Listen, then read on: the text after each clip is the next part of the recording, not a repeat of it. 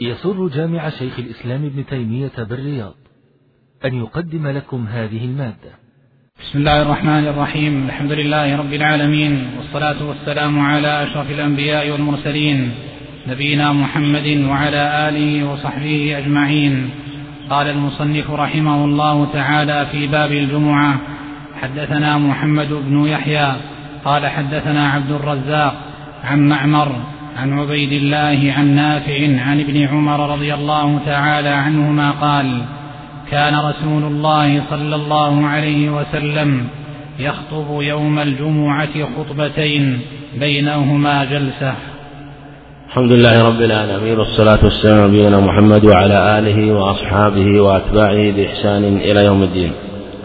أما بعد فيقول الإمام الحافظ أبو محمد بن جارود رحمه الله تعالى حدثنا محمد بن يحيى حدثنا عبد الرزاق عن معمر عن عبيد الله عن نافع. وهذا الإسناد على إسناده على شرط الشيخين إلا محمد بن يحيى الدهلي وهو من شيوخ البخاري رحمه الله وإمام مشهور. وهذا إسناد تكرر كثيرا عن ابن عمر رضي الله عنهما وهو إسناد صحيح. قال كان رسول الله صلى الله عليه وسلم يخطب يوم الجمعة خطبتين بينهما جلسة. وهذا الحديث متفق عليه وعند البخاري في لفظ ويقعد بينهما ويقعد بينهما. قال كان رسول الله صلى الله عليه وسلم يخطب. كان كما تقدم وإن كانت تدل على مجرد الحصول والوقوع لا تدل على التكرار على المختار إلا إذا دلت القرينة والدليل على ذلك مثل أن تقرن بشيء يدل على التكرار كما هنا أنه كان يخطب يوم الجمعة خطبتين. فالمعنى أن هذا يتكرر من عليه الصلاة والسلام بتكرر الجمعة. فلم يقل كان أحيانا يخطب خطبتين بل قال كان يخطب يوم الجمعة خطبتين يعني كلما خطبنا يوم الجمعة خطبنا خطبتين. وذلك أنه عليه الصلاة والسلام ربما خطبهم في بعض الأمور العارضة وربما خطبهم في بعض الصلوات وربما وكان يخطبهم عليه يخطب فيهم عليه الصلاة والسلام في بعض الصلوات في الصلوات العارضة كصلاة الكسوف فذكروا خطبة مطلقة فدل على أنها خطبة واحدة ف وفي هذا ذكر الخطبة في يوم الجمعة وأنها خطبتان وهذا أخذ به جمهور العلماء وقالوا إنه يجب أن يخطب خطبتين أن يخطب خطبتين لأنه هكذا صلى عليه الصلاة والسلام وقال صلوا كما رأيتموني أصلي.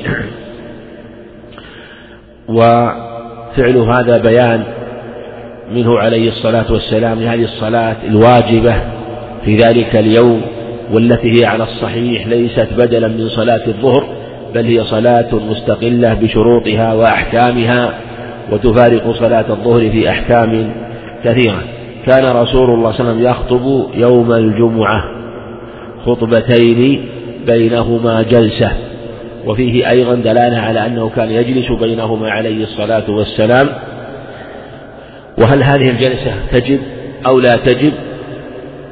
كثير من أهل العلم آه، بل جمهورهم على أنها ليست واجبة أن الجلسة ليست واجبة وأنه لو لم يجلس فالخطبتان صحيحتان.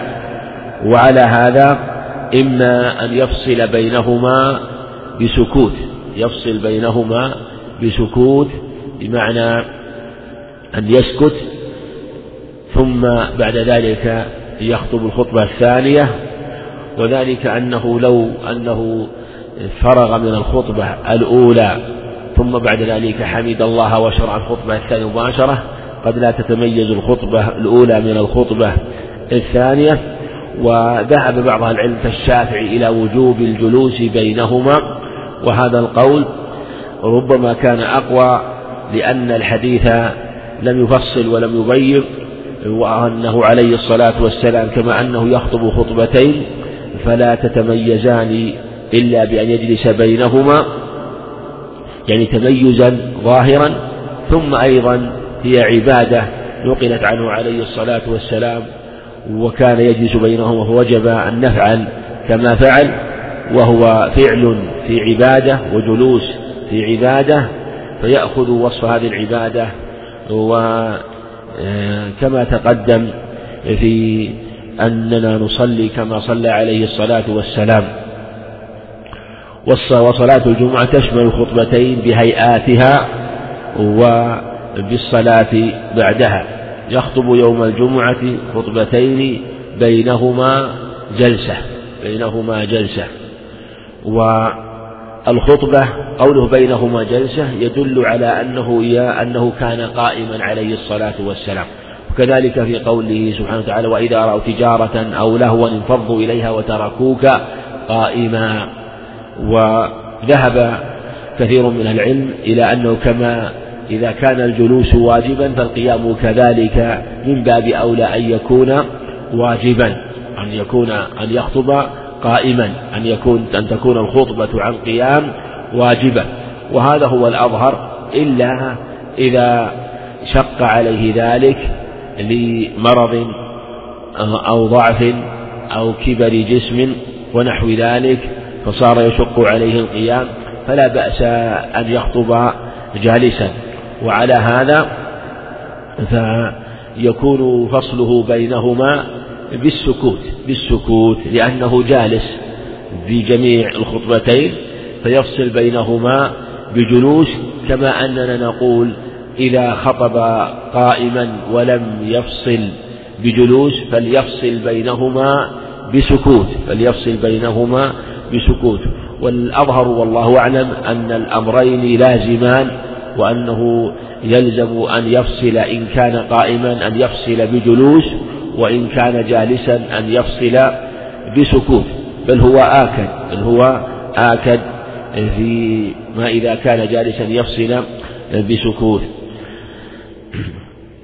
نعم. وهذا سيأتي أيضا في حديث جابر بن سمرة إشارة إلى هذا المعنى. نعم.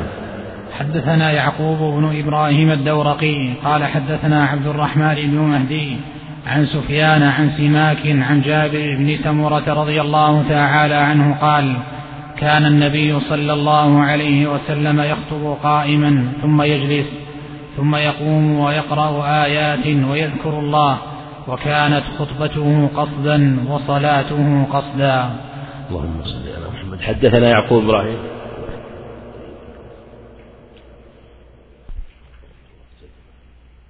حدثنا يعقوب إبراهيم الدورقي. حدثنا عبد الرحمن المهدي عن سفيان. هذا هو الثوري.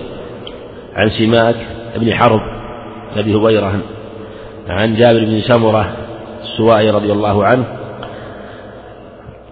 وهذا الحديث وهذا الإسناد إسناد صحيح ورواه مسلم أيضا. هذا الحديث رواه مسلم وزاد مسلم فمن نبأك أنه كان يخطب جالسا فقد كذب وفيه كان النبي صلى الله عليه وسلم يخطب قائما. في هذا صرح بخطبته عن قيام. في حديث ابن عمر دل بالمفهوم كان يخطب خطبتين بينهما جلسة. في اللفظ الآخر ويقعد بينهما. قول ويقعد بينهما هذا واضح. وكالنص في أنه كان يخطب عن قيام عليه الصلاة والسلام في حديث ابن عمر. لكن هذا المفهوم الواضح. نص عليه جابر بن سمرة في قوله كان يخطب قائما. وفي هذا دلالة على أن النظر في الأخبار التي تكون في مسألة واحدة في جمعها مما يبين المسألة ويوضحها. قال ثم يجلس ثم يجلس يعني بينهما كما في حديث ابن عمر قوله جلسة يعني أنها جلسة خفيفة يسيرة. وجاء في عند أبي داود من حديث ابن عمر أنه عليه الصلاة والسلام كان إذا صعد المنبر جلس يعني أول ما يدخل عليه الصلاة والسلام أنه كان يجلس قبل الأذان. وهذه من طريق العمري وجاء عند أبي داود أيضا في الجلسة بين الخطبتين قال ويسكت ويسكت. يعني أنه لم يسمع منه شيء عليه الصلاة والسلام أنه كان يسكت. لكن هذا لا ينفي أن يذكر الله عز وجل إنه مجرد سكوت سكوت. وهذه لا شك الجلسة تكون للخطيب راحة بين الخطبتين حتى يترادى إليه نفسه ويقوى على الخطبة الثانية بعد الخطبة الأولى.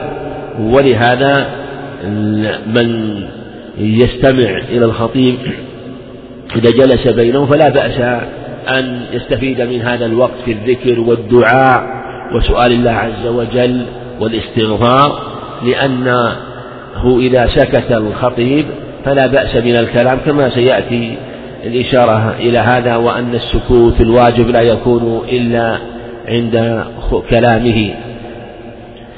ثم يجلس بينهما يعني ثم يجلس أي بينهما ثم يقوم ثم يقوم يعني للخطبة الثانية. هذه هي الخطبة الثانية. ويقرأ آيات ويذكر ويذكر الله. ويذكر الله. وفيه دلالة على أن الخطبة لا بد أن تشتمل على الموعظة وعلى التذكير. هذا هو الصحيح في الخطبة. أن الخطبة لا بد أن تشتمل على ما فيه تذكير ووعظ وزجر للقلوب كما سيأتي في حديث جابر بن عبد الله عليه الصلاة والسلام في صفته إذا كان يخطب وكانت خطبه عليه الصلاة والسلام في يوم الجمعة وفي غيرها لتقرير التوحيد والإيمان بالله عز وجل وما يجب له من الحقوق وبيان تعظيم حرمات الله سبحانه وتعالى وبيان ما يجب له وبيان حقوقه سبحانه وتعالى فكانت خطبته فيما ينفع الناس وفيما يبين لهم التوحيد والإسلام والإيمان ولم يكن عليه الصلاة والسلام كما يفعل كثير من الناس ينمقها ويرصعها بشيء من العبارات والكلمات التي لا قد لا يستفيد منها كثير من الناس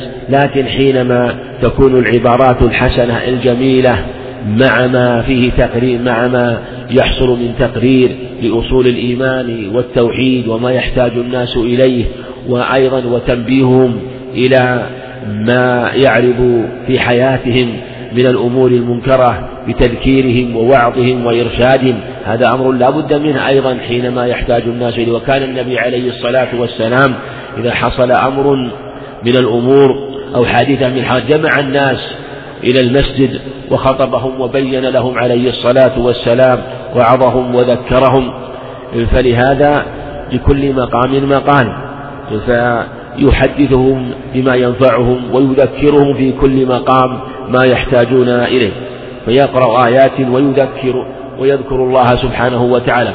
وفي حديث أم هشام بنت حارثة بن نعمان رضي الله عنها أنها قالت ما حفظت قاف والقرآن المجيد إلا من في رسول الله صلى الله عليه وسلم من كثرة ما يكررها في يوم الجمعة. قالت وكان تنورنا وتنور رسول الله صلى الله عليه وسلم واحدا أي كانوا مجاورين أو قريبين منه فكانت تسمع خطبه فكان عليه الصلاة والسلام يفسر القرآن ويبينه ويذكر الناس ومع ذلك كانت خطبته قصدا. وصلاته قصدا. كان وكانت خطبته قصدا. وصلاة قصدا يعني كانت متوسطة. ليست طويلة. تمل الناس. مع أنه عليه الصلاة والسلام صلاته وخطبته مما تأنس بها القلوب وتلذ بها النفوس ولا يجدون إلا الأنسى والراحة. ومع ذلك كان يراعي أحوالهم عليه الصلاة والسلام. وكان يقول كما في حديث عثمان بن أبي العاص الثقفي رضي الله عنه واقتدي بأضعفهم واقتدي قال أنت قال اجعلني إمام قومي قال أنت إمامهم واقتدي بأضعفهم يعني كأن أضعف أو الضعيف بل أضعفهم كأنه قدوة له فإذا كان قدوة له فإنه يأتمر بأمره وينتهي بنهيه ويفعل كما فعل. فكأنه إمام له كأنه قال اجعله إماما لك حتى لا تشق عليه فكان يقدرهم بأضعافهم عليه الصلاة والسلام. ومع أن على أنه عليه الصلاة والسلام كانت خطبته قصدا وصلاته قصدا إلا أنه كان يأتي بها لتمامها وكمالها عليه الصلاة والسلام. كانت خطبته قصدا وصلاته قصدا. قال عمار بل, بل في حديث عمار عن النبي عليه الصلاة والسلام كما في صحيح مسلم قال إن طول صلاة الرجل وقصر خطبته مئنة من فقه. وهذا لا ينافي هذا لأن المراد أن طول صلاة الرجل بالنسبة إلى الخطبة بمعنى أنه لا يطيل الخطبة بل تكون الخطبة قصدا. فالخطبة التي هي متوسطة ويحصل بها نفع الناس وبيان ما يحتاجون إليه تتناسب مع الصلاة بأن تكون الصلاة أيضا تكون قصدا لكن لا تكون صلاته قصيرة وخطبته طويلة. ويقال إن طول صلاة الرجل وقصر خطبته مئنة من فقه فأطيلوا الصلاة وأقصروا الخطبة. وذلك أن من كان بصيرا فقيها فهما فإنه يستطيع أن يجمع المعاني الكثيرة والمعاني العظيمة التي يحتاجها الناس التي يحتاجها الناس في جمعتهم وفي أسبوع بعبارات يسيرة وعبارات قليلة وهذه هي البلاغة التي لا تكلف فيها بأن يجتهد في جمع المعاني الكثيرة والمعاني العظيمة في كلمات يسيرة وهذا فيه فوائد عظيمة. أولا بعدم إملال الناس بإطالة الخطبة.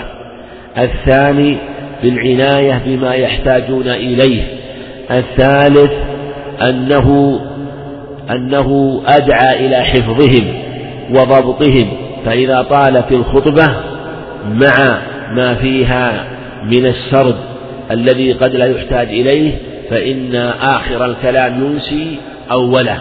ولهذا في حديث عمار عند أبي داود عند أبي داود السجستاني رحمه الله في سننه من طريق عدي من طريق عدي بن ثابت عن أبي راشد من طريق العلاء بن صالح عن أبي ثابت عن أبي راشد عمار عن عمار بن ياسر عن عمار بن ياسر رضي الله عنه قال أمرنا رسول الله صلى الله عليه وسلم بإقصار الخطب أمرنا بإقصار الخطب. وفي حديث عمرو بن العاص عند أبي داود لقد أمرت بالتجوز أو الجواز أو إن الجواز خير يعني الجواز في القول.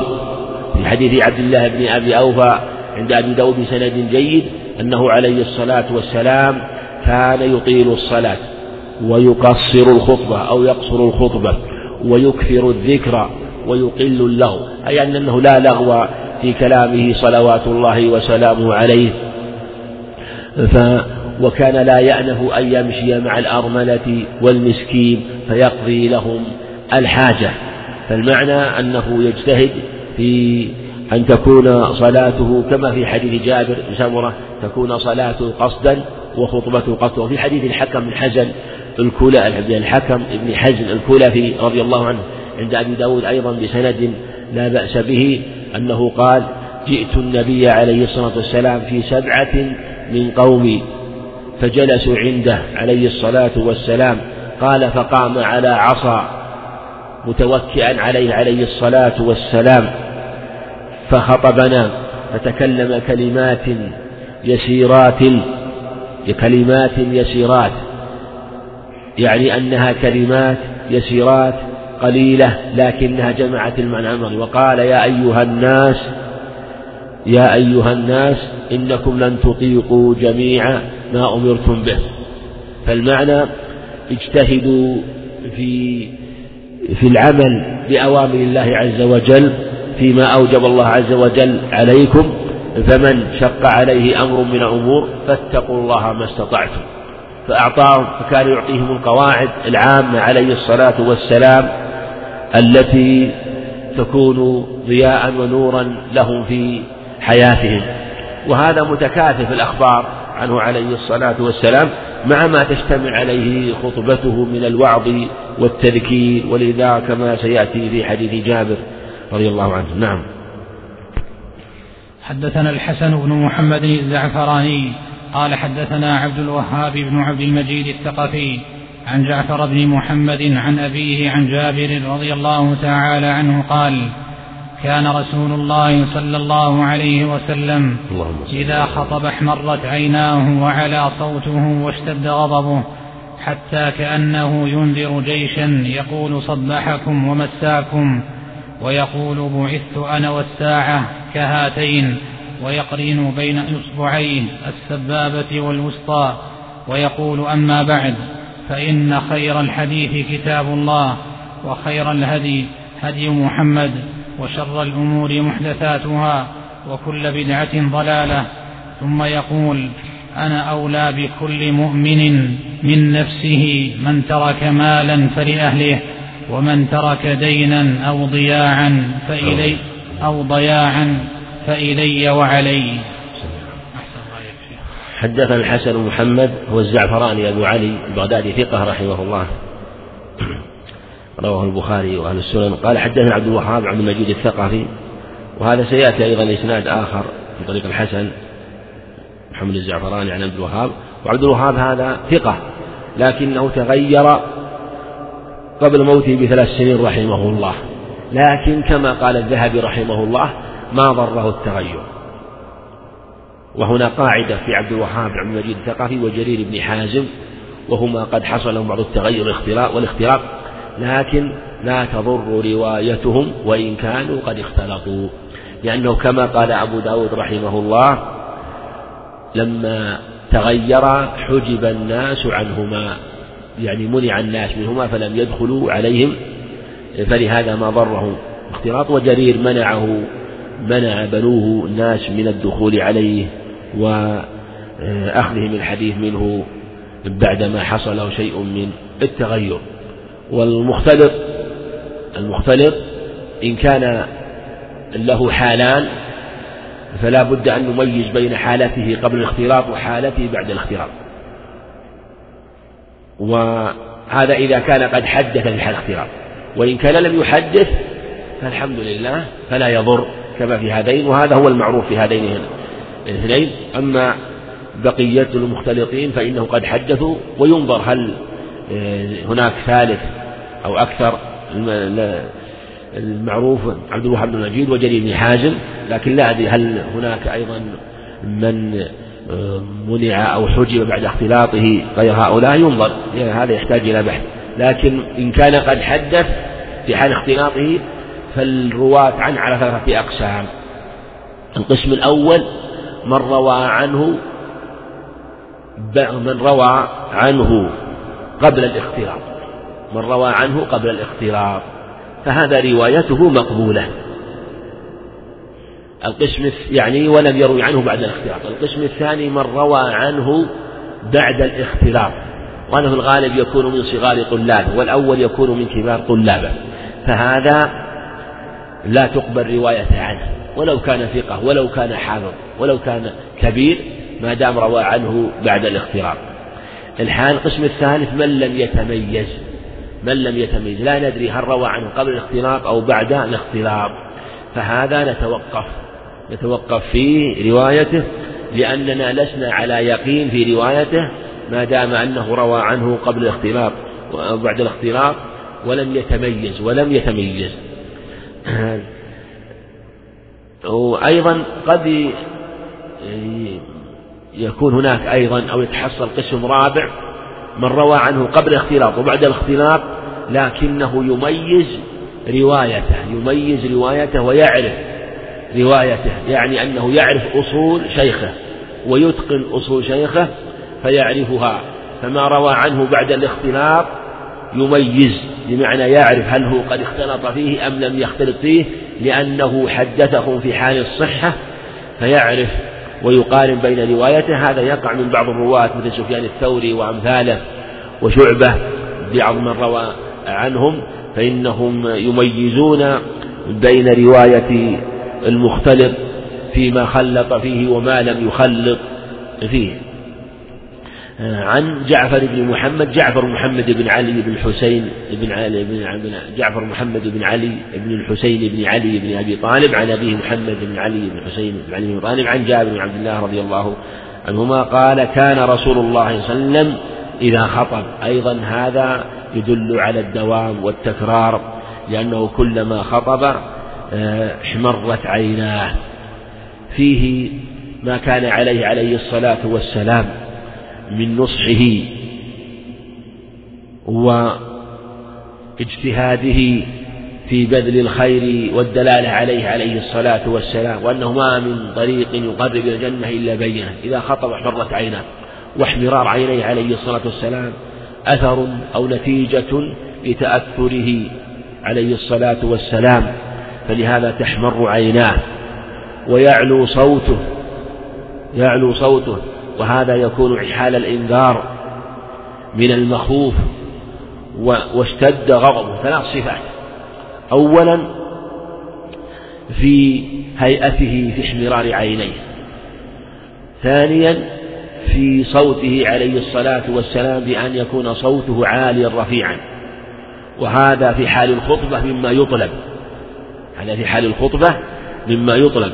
بخلاف حال العلم فإنه يكون على حال أخرى فكان عليه لم يكن عليه الصلاة والسلام في حال تحديث أصحابه بل كان في كلامه ترتيل أو ترسيل كما عند أبي داود عليه الصلاة والسلام.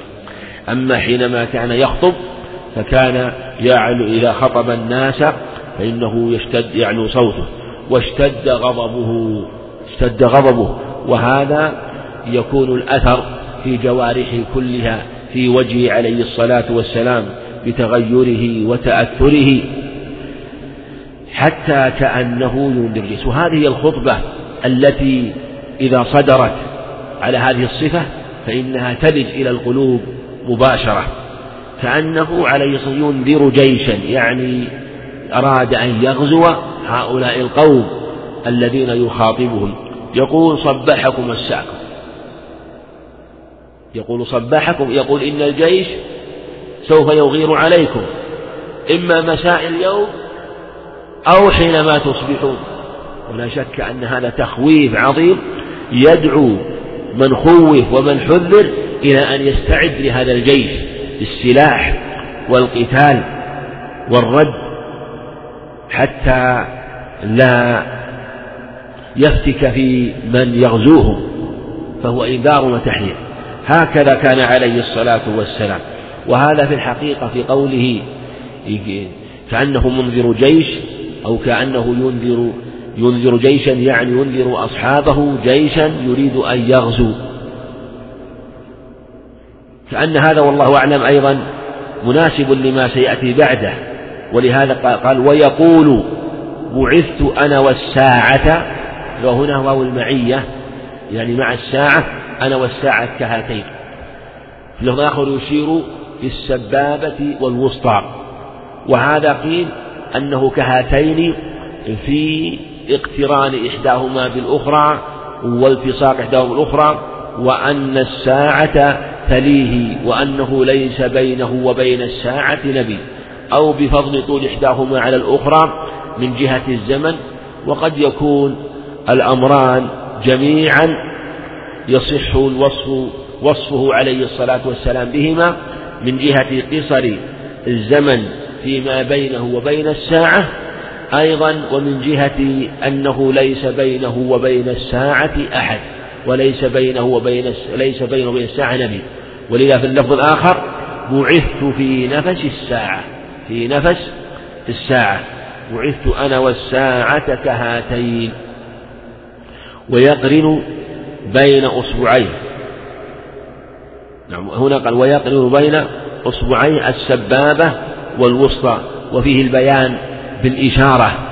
البيان بالإشارة لأنه قال كهاتين ثم لم يقل مثلا بعثت أنا والساعة كالسبابة والوسطى أو بل أشار بهما بالفعل وبين بالقول عليه الصلاة والسلام. ويقول أما بعد. كان عليه الصلاة وقد ثبت هذا في قوله بعثنا الساعتين مبالغة في عدة أخبار عنه عليه الصلاة والسلام. في حديث سهل بن سعد سهل بن سعد الساعد بن عباس وفي حديث أنس بن مالك رضي الله عنه أنه عليه الصلاة أنه عليه الصلاة والسلام قال بعثت أنا والساعة كهاتين. متفق عليهما. أيضا رواه البخاري عن أبي هريرة بهذا اللفظ بعثت أنا والساعة كهاتين. والمعنى أنه كان يكرر هذا ويقوله في خطبته عليه الصلاة والسلام. وقوله إذا خطب هذا فيما في جميع يظهر في جميع خطبه. في الجمعة وفي غير الجمعة. ويقول أما بعد. قول أما بعدها ثبت في أخبار الصحيحين كثيرة وأنه عليه الصلاة والسلام حينما يقول يبتدئ الخطبة فيحمد الله سبحانه وتعالى ويثني عليه عليه الصلاة ويثني عليه سبحانه وتعالى.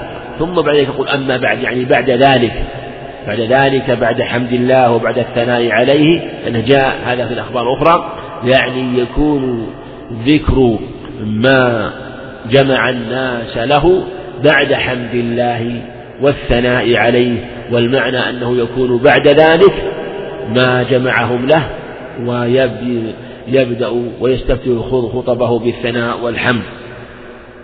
فإن خير الحديث كتاب الله وخير الهدي هدي محمد صلى الله عليه وسلم. خير الحديث كتاب الله. وفي هذا إشارة إلى أنه عليه الصلاة والسلام كان ينذر أصحابه وكأنه منذر جيش يقول صبحكم ومساكم. ولا شك أن أعداء الإسلام الذين يحاربون الإسلام إما أن يحاربوه بالقتال بأن يقاتلوا أهل الإسلام بالسلاح والسنان أو يلبسوا على أهل الإسلام بالبدع والضلالات بالبدع والضلالات. وكأن هذا فيه إشارة إلى استعداد أهل الإسلام بالأمرين جميعا. في قوله كأنه منذر جيش إشارة إلى ذلك وهو الاستعداد لأعداء الإسلام بالتسلح والقوة حتى تكون القوة والمكند والتمكن لأهل الإسلام. وأيضا في قوله فإن خير الحديث كتاب الله هذا هو الأصل وهو أن البيان والحجة وإزاحة الباطل وبيان الحق يكون بالعمل بكتاب الله وببيان كتاب الله سبحانه وتعالى بسنة نبيه عليه الصلاة والسلام بإزالة ببيان الحق ودحض الباطل ودحض الشبه والضلالات فكأن جيوش الباطل جيوش الباطل بأنواعها تدحر بذلك إما بالسنان أو باللسان بالبيان لكن الأصل هو بالبيان. بالشرح والتوضيح وقد بين عليه الصلاة والسلام وضح وبين وكان أصحابه رضي الله عنهم يسألونه فيبين لهم وكان يفسر كتاب الله وكان يخطبهم عليه الصلاة والسلام ويقرأ آيات ويذكر الناس. فقوله فإن خير الحديث كتاب الله وخير الهدي هدي محمد صلى الله عليه وسلم شار إلى أنه لا زوال لجيوش الباطل بما يلبسون ويضللون من بدع ومنكرات وتشبيه وتضليل. لا يكون ذلك لا يكون رده ولا صده إلا بالتمسك بكتاب الله وسنة نبيه عليه الصلاة والسلام. وهذان الأصلان عن يتفرع عنهما كل أصل بعد ذلك ما يكون من الإجماع ويكون من القياس متفرع عن هذين الأصلين العظيمين. قال والشر وشر الأمور محدثاتها وكل وكل بدعة ضلالة. ولهذا إذا علمنا كتاب الله وتفقهنا في كتاب الله وفي سنة رسوله عليه الصلاة والسلام تبينت البدع. وظهرت ولا تلتبس وشر الأمور المحدثات كل محدثة بدعة وكل بدعة ضلالة. وفي حديث الإمام سالم عند النساء وكل ضلالة في النار. قولوا كل بدعة ضلالة هذا كلام محكم. قول كل كلمة عظيمة وعموم واضح بل إن كل من أبلغ وأعظم صيغ العموم. يدخل فيها ما لا يدخل في غيرها. فمن قال إن هذه بدعة حسنة فقوله مردود وباطل فليس في البدع حسد كلها ضلالة من كلام النبي عليه الصلاة والسلام وكل بدعة ضلالة. ثم يقول عليه الصلاة والسلام أنا أولى بكل مؤمن من نفسه. من ترك مالا فلأهله ومن ترك دينا أو ضياعا فإلي وعلي. صلوات الله وسلامه عليه. هذا من رحمته بأمته عليه الصلاة والسلام وحسن رعايته لهم. النبي أولى بالمؤمنين من أنفسهم صلوات الله وسلامه عليه. أنا أولى بكل مؤمن من نفسه من ترك مالا فلأهله. وهذا ثبت في الصحيح عن هريرة. من ترك مالا فللعصبة من كانوا. في لفظ فليرثه أهله. فليرثه أهله. ومن ترك دينا أو ضياعا أولادا يخشى عليهم الضياع فإلي وعلي. دلالة على أنه يجب رعاية أهل الإسلام والقيام عليهم وخاصة الضعفاء والمساكين والأرامل وأنه يجب إعانتهم من بيت مال المسلمين وأن لهم حقا فيه. لا يجوز تركهم يضيعون. وكل إمام بعده وكل وال بعده يجب عليه هذا.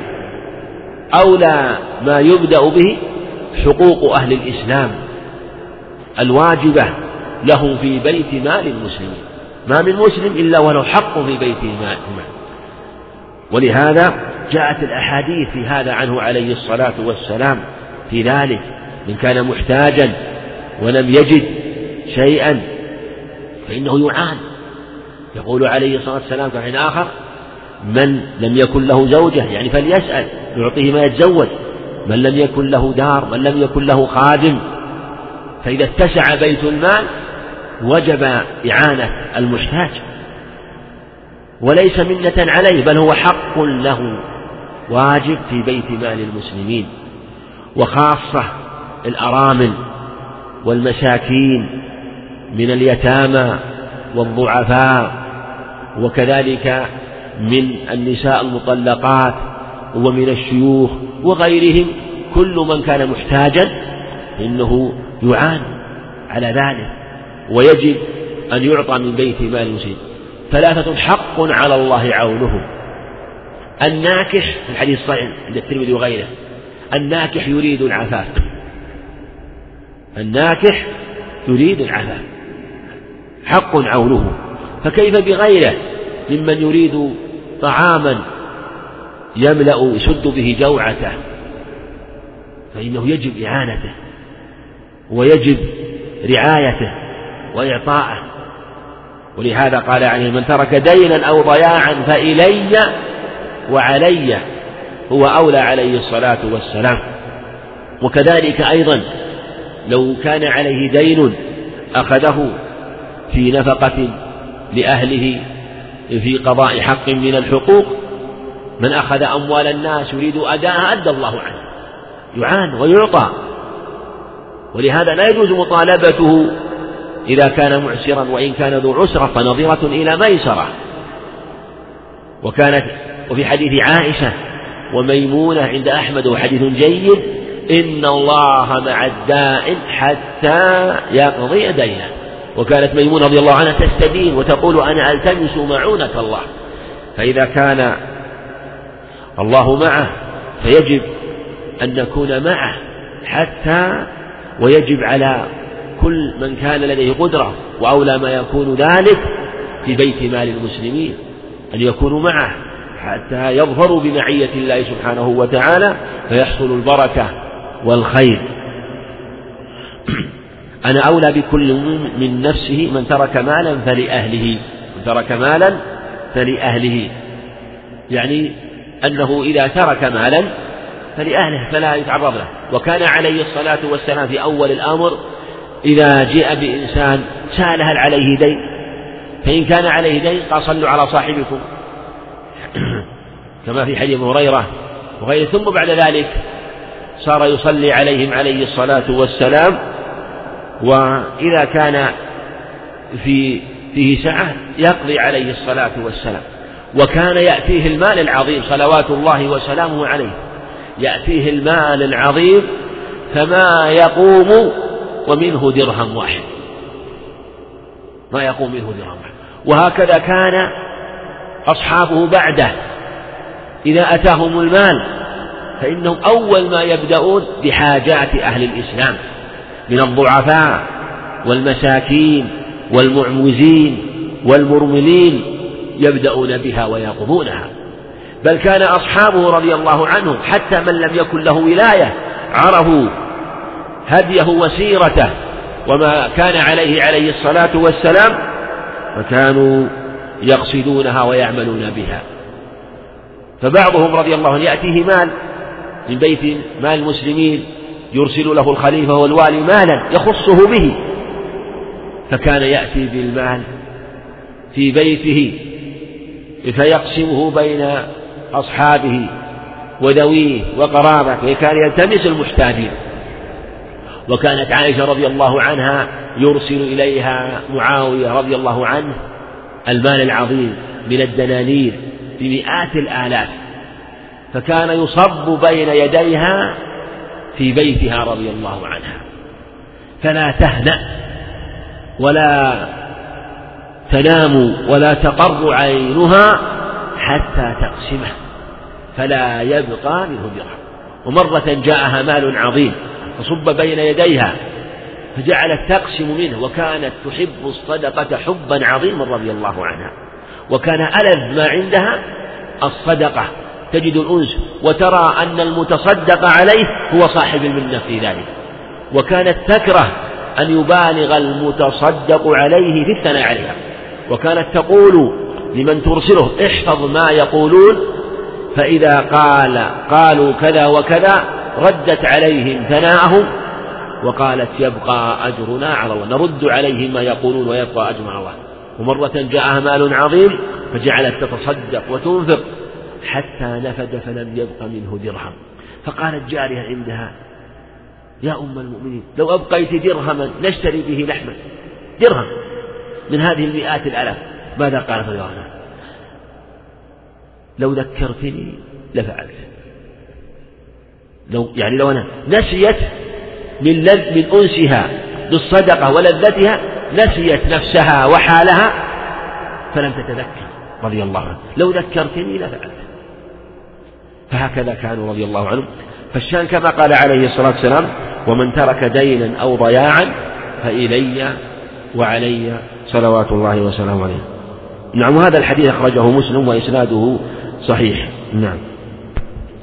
حدثنا أحمد بن يوسف قال حدثنا خالد خالد بن مخلد قال حدثني سليمان يعني بن بلال قال حدثني جعفر بن محمد عن أبيه قال سمعت جابر بن عبد الله رضي الله تعالى عنهما يقول كانت خطبة رسول الله صلى الله عليه وسلم يوم الجمعة يحمد الله ويثني عليه ثم يقول على إثر ذلك وقد علا صوته فذكر نحوه.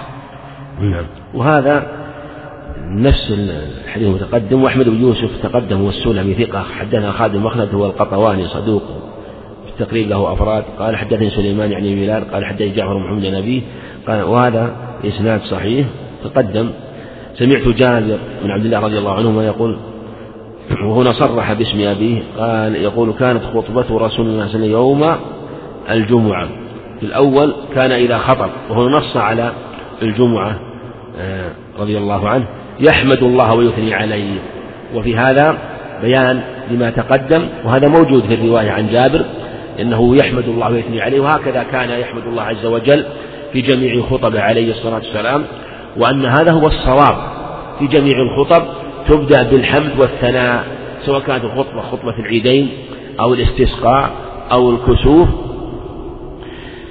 وقال جمع من العلم إن خطبة العيدين تبدأ بالتكبير وخطبة الاستسقاء بالاستغفار. وسائر الخطب تبدأ بالثناء والحمد وهذا التفصيل موضع نظر ولا دليل عليه وما جاء من ذكر التكبير في خطبة العيدين من مرسل عبيد الله عبد الله فإنه لا يثبت لا يثبت كما تقدم أن المشروع أن يبدأ بحمد الله والثناء عليه. يحمد الله ويثني عليه ثم يقول عليه ذلك وقد علا صوته فذكر نحوه كما تقدم. نعم. حدثنا ابن المقرئ قال حدثنا سفيان عن أبي الزناد عن الأعرج عن أبي هريرة رضي الله تعالى عنه يبلغ به إذا قلت يوم الجمعة والإمام يخطب أنصت فقد لغوت. نعم. حدثنا ابن مقرئ وهو محمد بن عبد الله بن يزيد. بن مقرئ تقدم حدثنا سفيان بن عيينة عن أبي الزناد عن الأعرج. أبو الزناد من هو أبو الزناد هذا؟ نعم. عبد أحسنت عبد الله بن ذكوان نعم. له ابن مشهور يروي عنه. عبد الرحمن نعم عبد الرحمن بن أبي الزناد. عبد الرحمن بن أبي الزناد. عن الأعرج هو عبد الرحمن بن هرمز نعم. عن أبي هريرة رضي الله عنه يبلغ به النبي صلى الله عليه وسلم. قال إذا قلت يوم الجمعة والإمام يخطب أنصت فقد لغوت. لفظ الأخ إذا قلت هذا الحديث متفق عليه وإسناده هنا صحيح وهو من سفيان إلى الصحابي إسناده على شرطهم وابن المقرئ ليس له رواية في الصحيحين. إذا قلت يوم الجمعة يوم الجمعة قول يوم الجمعة هذا قد يؤخذ منه أن الخطبة في غير يوم الجمعة لا بأس آه، بالكلام فيها. أو أن القيد هنا من جهة أنه يجب الإنصات وفي غير الجمعة مسكوت عنه. هذا لا شك أنه في يوم الجمعة يجب الإنصات للخطبة. إذا قلت يوم الجمعة قوله إذا قلت يوم والإمام يخطب هذا المراد به لمن كان حاضرا. أما من كان خارج المسجد فلا معنى أنه كان في بيته ويسمع الخطبة لا يدخل في هذا لا يدخل في هذا. ويظهر والله أعلم أن من كان خارج المسجد خارج المسجد فإن كان الذي خارج المسجد لم يدخل المسجد فلا يدخل لا يدخل في عموم الحديث. إلا إذا كانت الصفوف قد اكتملت وقد صف ودخل مع الناس خارج المسجد فالأظهر أنه يشمله الحديث من جهة أن الحاضرين يستمعون وأنهم مخاطبون بالأمر بالإنصات. لكن هل يكون الحكم كذلك لو كان لا زال لم يجلس لم يستمع؟ معنى إن كان دخل المسجد لا زال يمشي ولم يجلس. هل يدخل أو لا يدخل؟ بمعنى أنه لم يتهيأ حتى الآن سوف يصلي ركعتين ثم يجلس. آه، فلم يحصل الاستماع. أو يقال إنه يدخل الحكم بأمرين فيما إذا دخل المسجد ولو لم يجلس أو إذا لم يدخل المسجد وكانت الصفوف آه، قد وكان المصلون قد صفوا خارج المسجد. وهذا هو الأقرب والله أعلم. يعني من دخل المسجد يأخذ حكم المسجد آه، في وجوب الاستماع وإن كان لم يجلس وإن كان لم يجلس. وذلك أنه يجب الالتزام بأدب المسجد دخل المسجد. ولهذا لو كان الناس يصلون فلا يرفع صوته بالقرآن حتى لا يشغلهم فهذا أيضا أولى لأنهم يستمعون جميعا إلى الخطبة فيجب أن يتأدب بأدبها وأن يستمع. إذا قلت يوم الجمعة والإمام يخطب قوله والإمام يخطب هذا يدل على أنه إذا كان لا يخطب فلا بأس. إذا كان لا يخطب فلا بأس. من قوله والإمام يخطب. فإذا خرج الإمام وجلس على المنبر وقت الأذان ظاهر الحديث أنه لا بأس أن يتكلم. لا بأس أن يتكلم. يعني قال والإمام يخطب وهذا القيد من كلامه عليه وهذا القيد من كلامه عليه الصلاة والسلام يفهم منه أنه ما قبل الخطبة لا بأس. وكذلك فيما إذا جلس بين الخطبتين. وكذلك في آه، فيما بين الصلاة والخطبة الثانية. خطبة الثانية. وقد روى مالك موطأ بسناد صحيح عن ثعلب بن مالك رحمه الله أنهم كانوا في عهد عمر إذا صعد المنبر وجلس تحدثوا. حتى إذا شرع في الخطبة استمعوا فإذا سكت تحدثوا. وهذا في عهد عمر رضي الله عنه فلم ينكر عليهم. جاء في حديث سلمان الفارسي رواية تخالف أو ظاهره يخالف رواية ابن عمر. حديث سلمان البخاري رحمه الله عن عن عن سلمان رضي الله عنه أنه عليه الصلاة والسلام قال من اغتسل يوم الجمعة وتطهر ما استطاع من دهر من طهر وادهن ثم ادهن أو تطيب من طيب بيته من طيب بيته ثم راح ولم يفرق بين اثنين ثم صلى ما كتب له ثم إذا خرج الإمام أنصت حتى يفرغ غفر له ما بين الجمعتين ما بين الجمعتين أو إلى الجمعة الأخرى. هذه الرواية قال حتى إذا خرج إذا خرج الإمام إذا فقيده بالخروج لا مجرد الجلوس فمفهومه بل نص الحديث هنا أنه إذا خرج ينصت إذا خرج. لكن في رواية أخرى عند البخاري من نفس حديث سلمان رضي الله عنه حتى إذا إذا خطب الإمام أنصت إذا تكلم الإمام أنصت إذا تكلم إذا تكلم الإمام أنصت. وإسناد هذه أعلى عند البخاري. فيظهر أن الرواية الأخرى رويت بالمعنى ويشهد لها الرواية الأخرى رواية ابن عمر لأن هذه الرواية آه، في مقرونة بالحكم أيضا في آه، نوع من الخطاب قول إذا قلت يوم الجمعة والإمام يخطب والإمام يخطب أنصت فقد لغوت. وهذا هو الأقرب يدل له ما جاء عن عمر رضي الله عنه وما كان الصحابة في عهده. فعلى هذا نقول لا بأس بذلك ولا بأس من الكلام الذي لا يحصل فيه إشغال أو الذكر ونحو ذلك لا بأس به.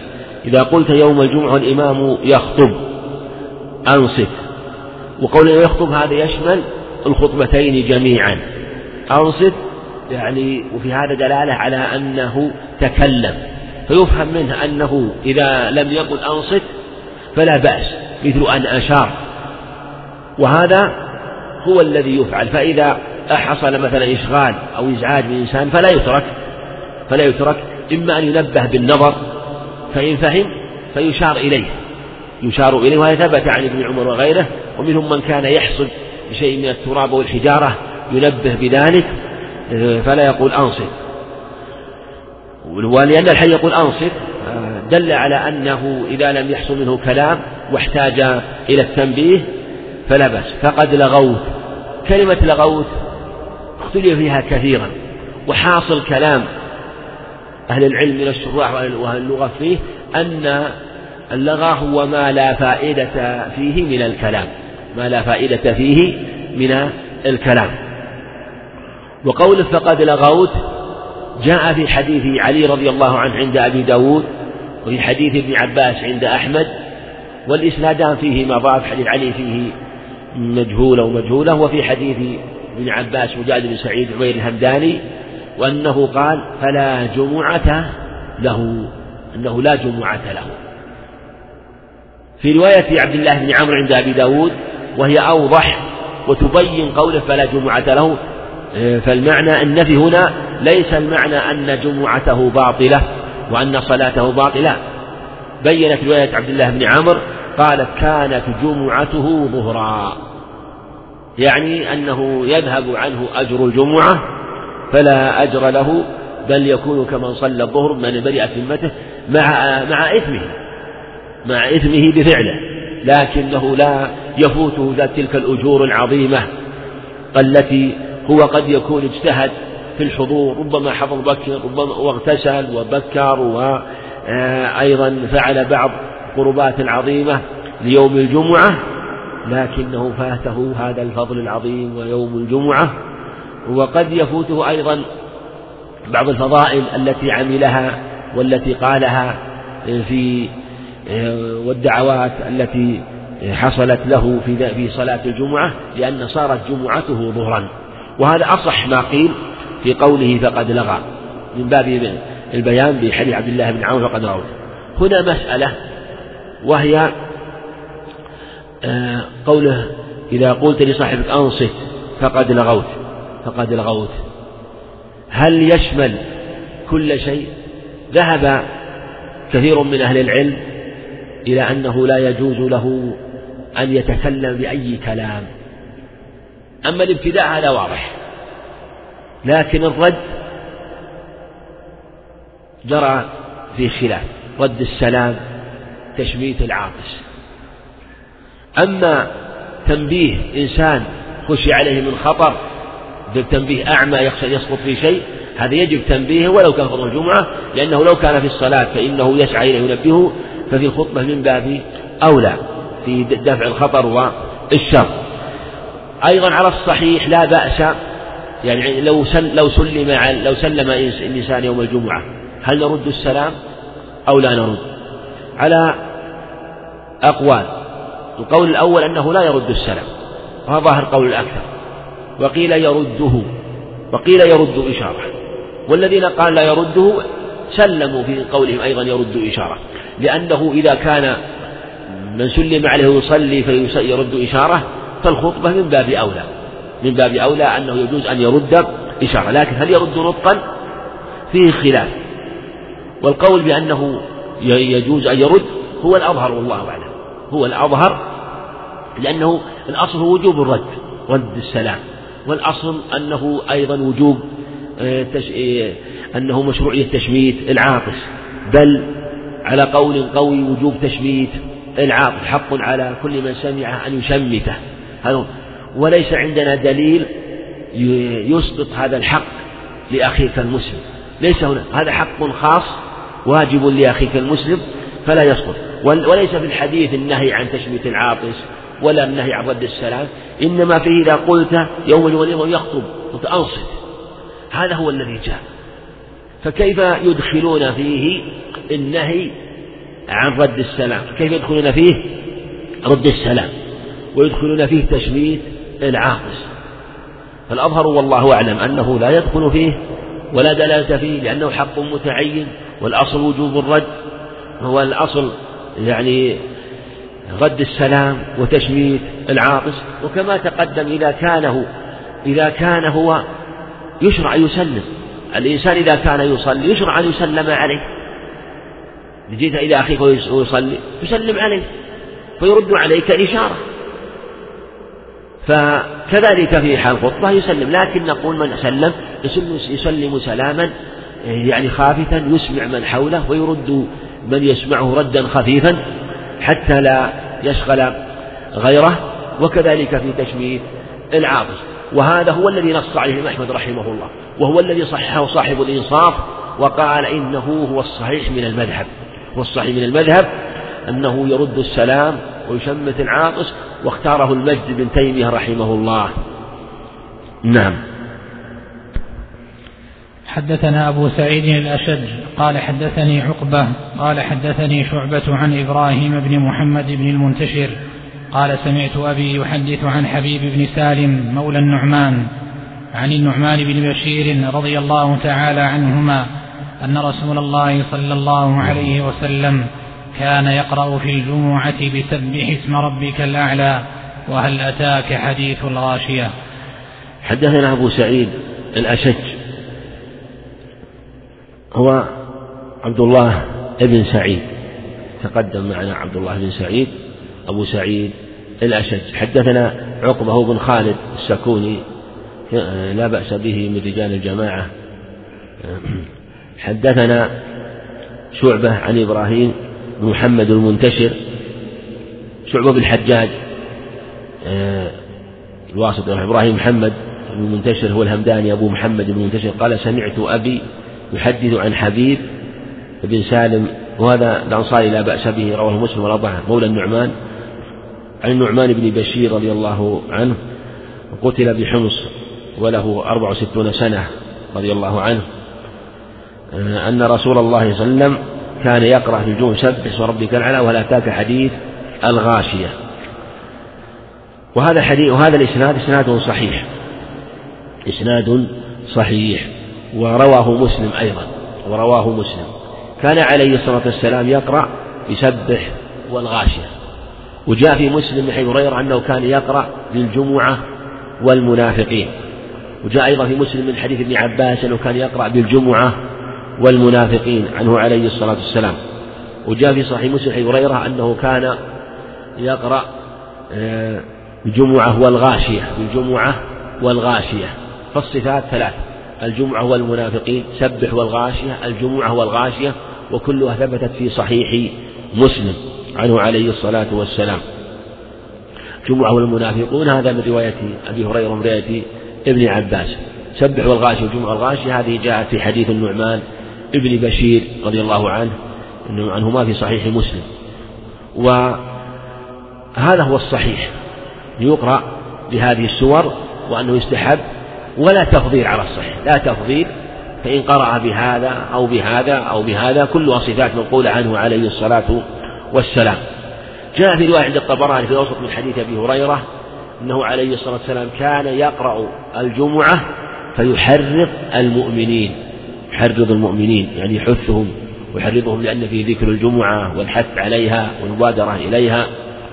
ويقرأ المنافقين فيرعبهم ويخوفهم. سوء فعلهم.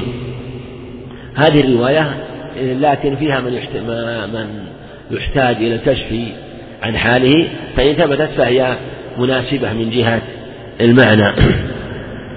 نعم.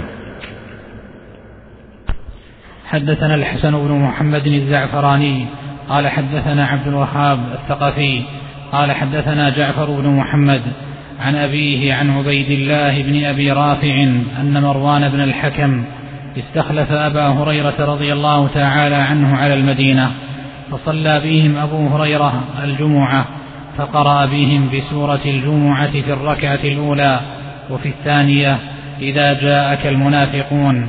قال عبيد الله فلما انصرف أبو هريرة مشيت إلى جنبه فقلت لقد قرأت بسورتين سمعت عليا رضي الله تعالى عنه يقرأ بهما في الكوفة فقال أبو هريرة سمعت رسول الله صلى الله عليه وسلم يقرأ بهما. الحمد لله رب العالمين.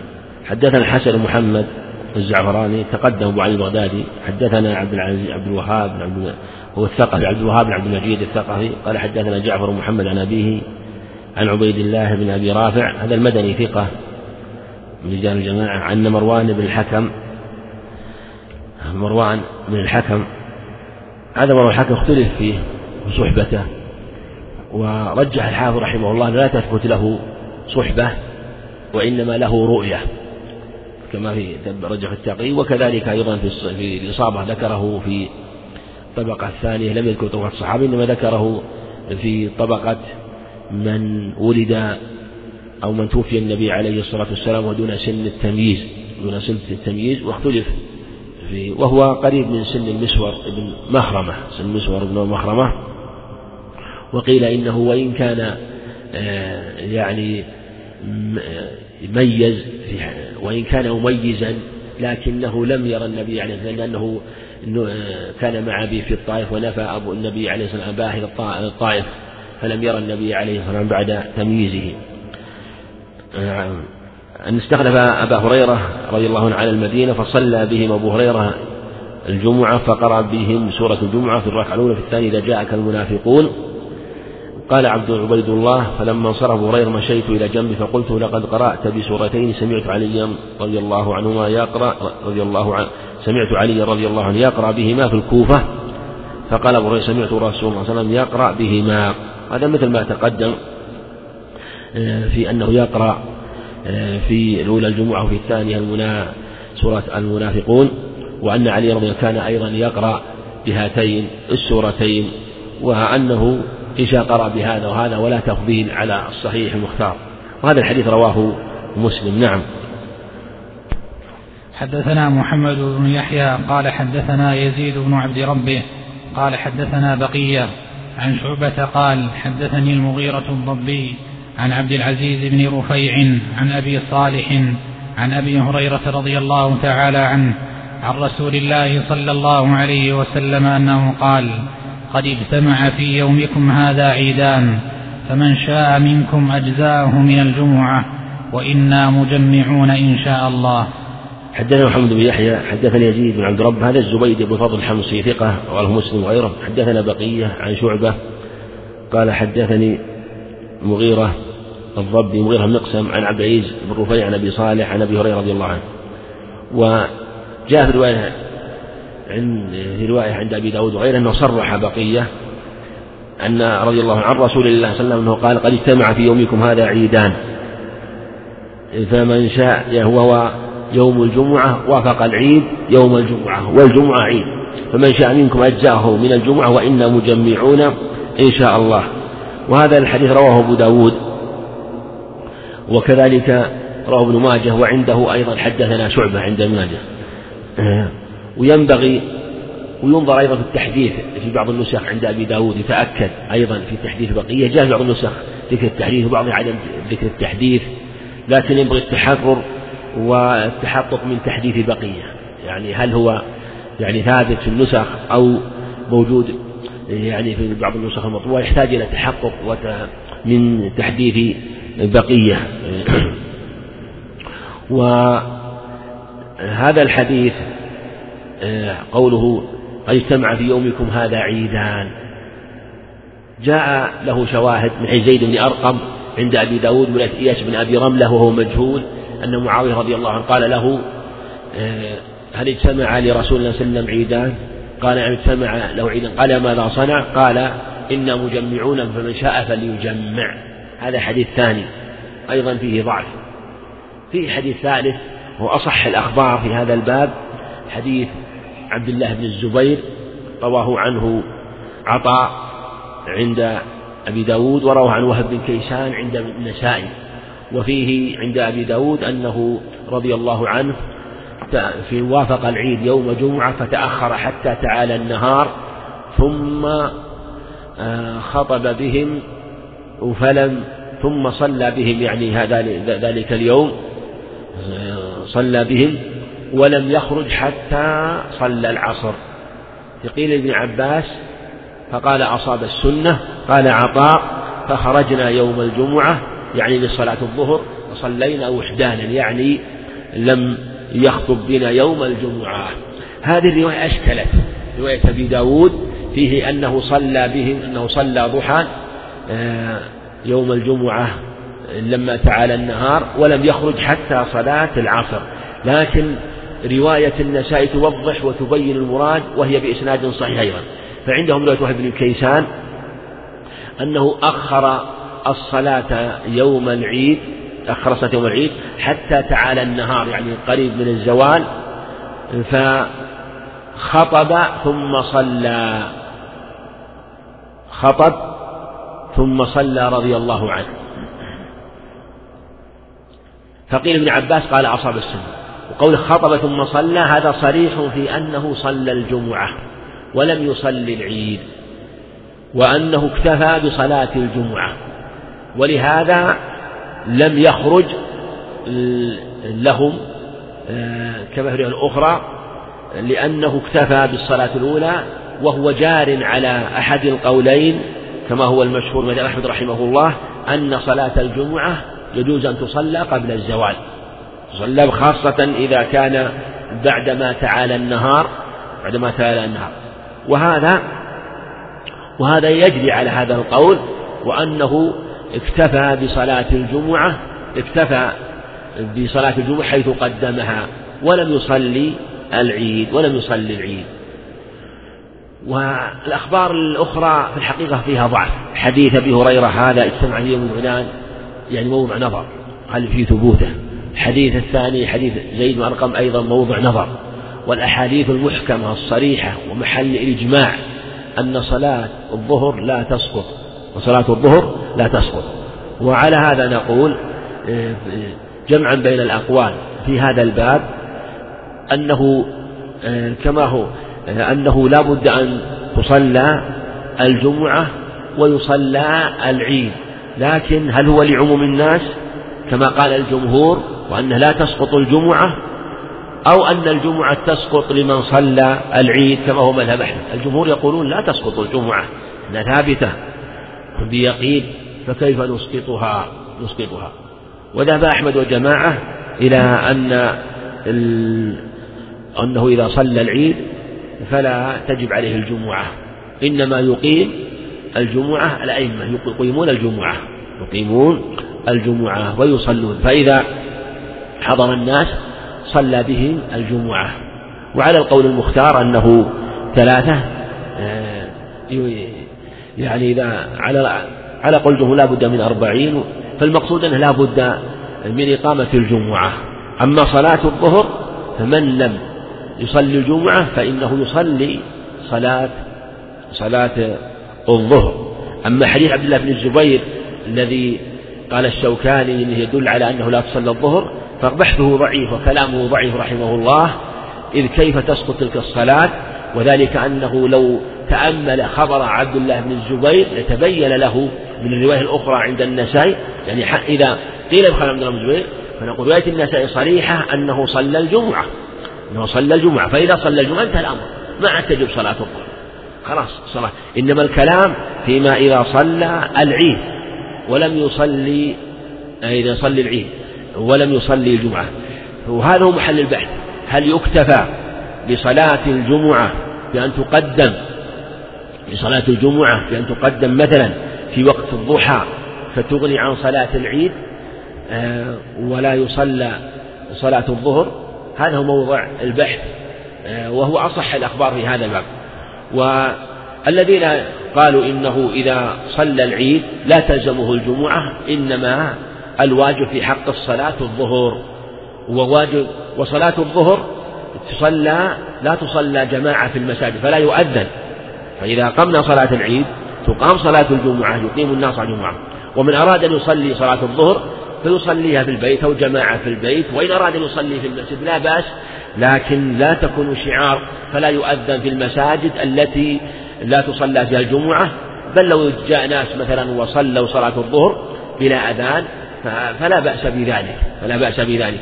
فلا تقام صلاة الجمعة على جهة إيه صلاة الجماعة ويؤذن لها لأن الشعار للجمعة والصلاة الجمعة. فإذا أراد يصلي يعني يقيم شعارا بأن يذهب يصلي مع الناس. ثم كون إحدى الصلاتين تسقط تسقط بالأخرى. آه، أيضا ثبت في حديث عثمان رضي الله عنه عند البخاري يعني عثمان عند البخاري آه، مما يؤيد هذا أن عثمان رضي الله عنه وافق العيد يوم جمعة فقال آه، لمن جاء من أهل البوادي من خارج المدينة من شاء أن يذهب فقد أذنت له من شاء أن يصلي معنا فليجمع. ومن أن يذهب فقد أذنت له. هذا يبين أيضا صحة ما جاء في هذا وأنه إذا اجتمع العيد والجمعة فيكتفى بأحدهما لمن شهد الآخر وإن صلاهما فهو حسن. وكأنه والله أعلم كما نبه على ذلك تقي الدين أنه يوم عيد يوم عيد ويوم عيد يوم سرور وانبساط.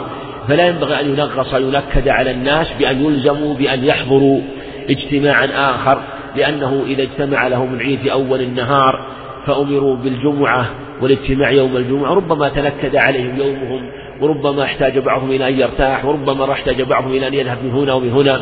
فإذا قيد بالجمعة حصل له نوع تضييق عليه فكان من رحمة الله أن رخص له في ذلك بعدم حضور الجمعة وله لكن يجب عليه أن يؤدي صلاة الظهر آه، وذا ثم أيضا آه، ثم أيضا حصل الشعار بحضوره لصلاة العيد.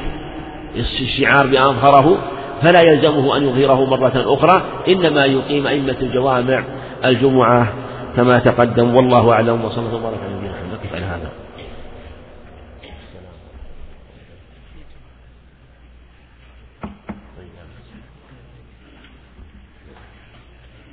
طيب لا بأس نقرأ الاسم الله. هذا رجال. هذا رجال. الأخ محمد عبد الله البلوشي. محمد عبد الله البلوشي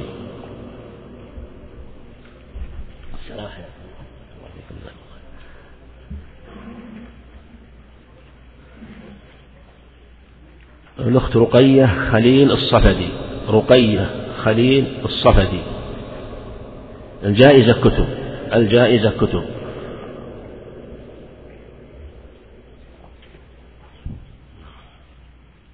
الأخ دو صوغاوث دو صوغاوث الجائزة hard disk ما أدري قرأت الاسم صحيح ولا لا. ها؟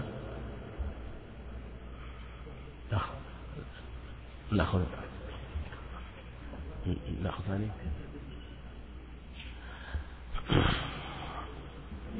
الأخ عبد الرحمن ناصر حسين عبد الله. عبد الرحمن ناصر حسين عبد الله. عبد الرحمن نعم. هلا الله حياك الله بارك الله فيك ما شاء الله. بارك الله فيك.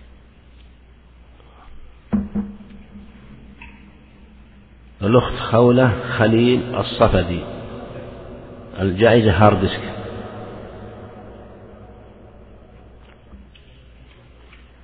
الأخ سيبو عبد المجيد.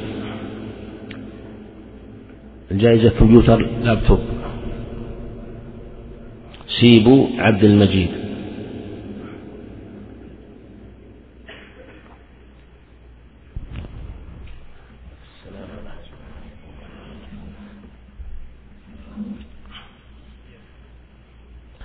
الأخت أروى بنت فهد حسن. بنت فهد. الجائزة لابتوب. أروى بنت فهد حسن.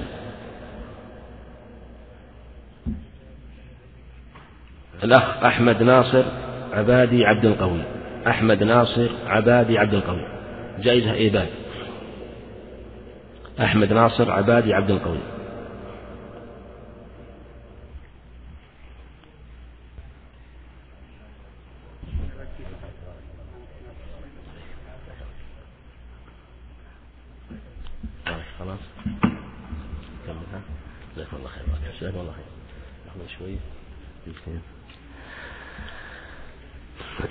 ناخذ لنا بعض الأسئلة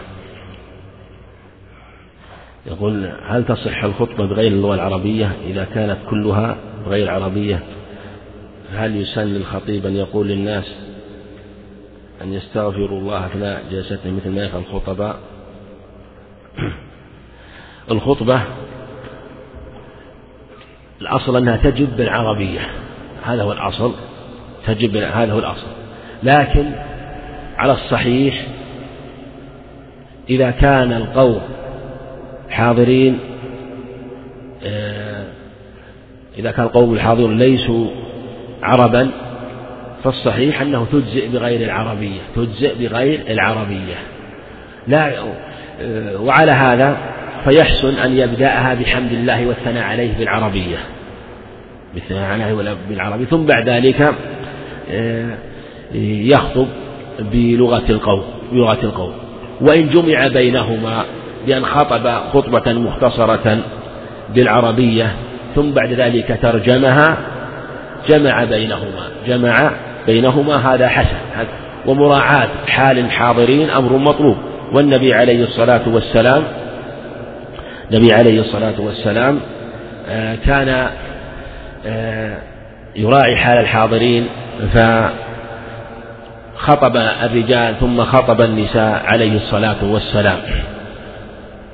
وهذا أيضا بحث في بعض يعني بعض المجمع الفقهي أظن ف يعني قرروا هذا وذكروا أنه لا بأس لأن المقصود من الخطبة هو العظة والتذكير فتذكير الناس. فكونه مثلا يخطبهم بغير العربية يخطبهم بغير العربية فلا يفقهون أي كلمة. ما حصل المقصود. وهذا لا شك أنه يفوت مقصود الخطبة والخطبة ثم نقول الكلام الكلام الذي ينقل إلى بغير العربية ثلاث أحوال. كلام الله عز وجل هذا لا يجوز ترجمته بغير العربية لا يجوز. كلام الله عز وجل. إنما يفسر ولذا قلنا ترجمة مع القرآن. ما يمكن يقال والله إنما هي ترجمة لمعاني القرآن. أشبه ما يكون بالتفسير. القسم الثاني ما يكون تعبدا تعبدا في الصلاة. فهذا أيضا يجب أن يتعلم مثل الفاتحة مثل الفاتحة. فهذه يجب أن يتعلمها وأن يعرفها وأن يحفظها بقدر الإمكان وإن لم يفقهها.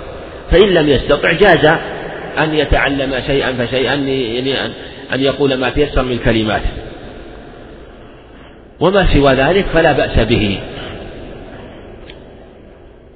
يقول والدي ووالده توفيا ولهما عمارة تؤجر ويخرج من ريعها أضحية تفطير صائم وصدقة آه، معدة في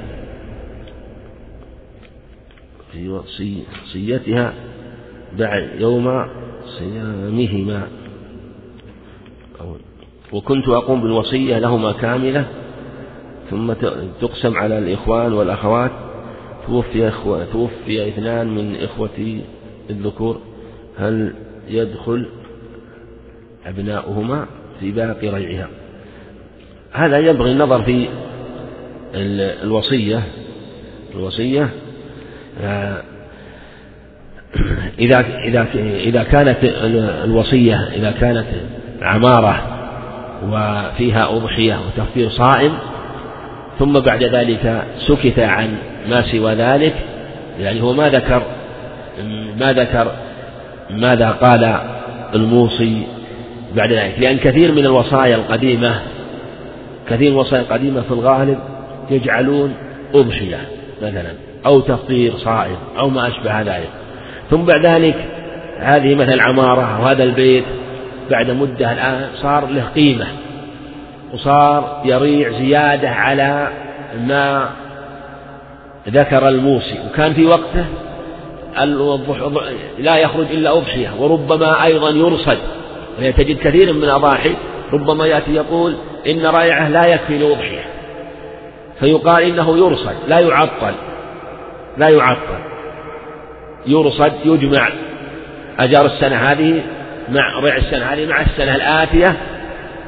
أو إذا كان على الصحيح مثلا وصايا في عدة بيوت وكل بيت فيه أضحية لو كان له عدة وصايا كل بيت فيه أضحية ثم سنة من السنوات جميع هذا البيت ما يريع إلا ثلث أضحية.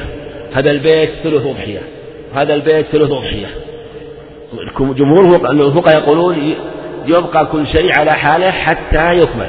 لكن الصحيح أن يجوز أن نجمع الأضاحي الثلاث نجمع البيوت الثلاث والوصايا الثلاث يضحية واحدة ونخرج أضحية واحدة عن جميع الوصايا هذه. فيقول إذا كان سكت عن هذا سكت عن هذا فالزائد عن ريع الوقت اختلف فيه. الزائد عن ريع الوصية اختلف فيه. إيه، هذا إذا كان هذه وصية ما ندري ماذا نص عليه بعد ذلك ماذا نص عليه بعد ذلك. فإن كان نص على أناس من الورثة هذا لا يجوز لا وصية لوارث لكن يجوز للموصي أن يقول يصرف رأي ما فضل من ريعه أو يصرف شيء من ريعه ربع الريع أو ما أشبه ذلك يصرف للمحتاج من ورثته. لا بأس بذلك. هذا ما يكون هذا علقه بوصف ولم يعلقه بشخص. إنما الذي لا يجوز أن يعلقه بشخص لفلان لفلانة. هذه وصية على الصحيح سواء كانت الوصية وصية بشيء مقطوع أو منفعة لأن إذا كان ما تجوز الوصية بالشيء المعين فالمنفعة المستقرة المستمرة دائما باب أولى أنها لا تجوز. وهذه ويشتبه على بعض من جوز هذا وقال هذا ليس يملكه إنما هو آه، يعني ينتفع. فالمقصود أنه في هذه الحال إذا كان قد سكت فالصحيح أنه ينظر أولا في الوقف إن احتج إلى عمارة يصرف إلى عمارة. إن لم يحتج إلى عمارة فينظر فإن كان لقرابته يوجد من هو محتاج من هو محتاج فيبدأ به يبدأ ويعطى المحتاج منهم. والله أعلم وصلى الله وسلم وبارك على نبينا محمد.